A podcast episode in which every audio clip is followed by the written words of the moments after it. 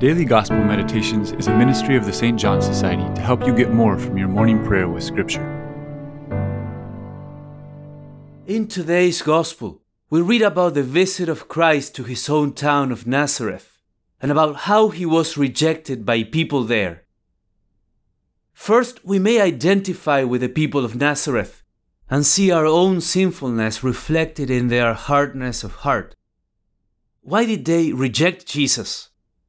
It is a bit strange.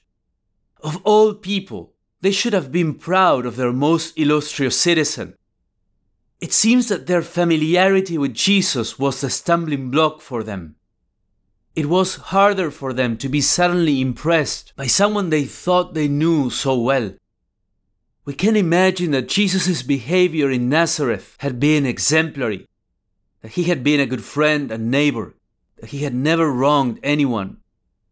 But familiarity can still pose a challenge, because living in close contact with others for a long time usually create situations in which there can be misunderstandings, and the best of behaviors can become suspect.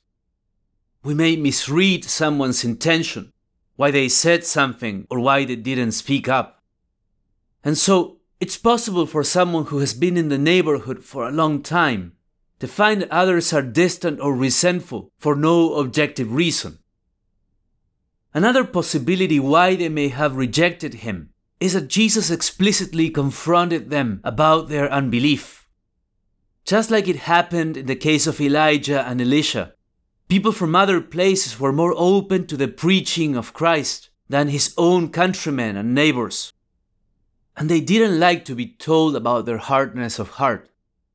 We can assume that if Jesus chose to confront them in that way, it was because their resistance was quite evident, and in such cases, a patient or subtle approach would not have brought about a change in them.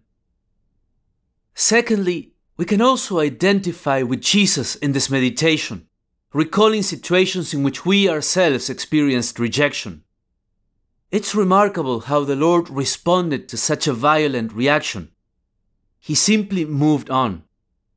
There was no brooding over the injury, no complaints, no room for sadness or vengeful words. Jesus quickly put the incident behind him and focused on those who were open to his mission. So could any of the difficulties the people of Nazareth experienced when it came to accepting Christ reflect your own difficulties? What do you find inspiring in Jesus' response to rejection?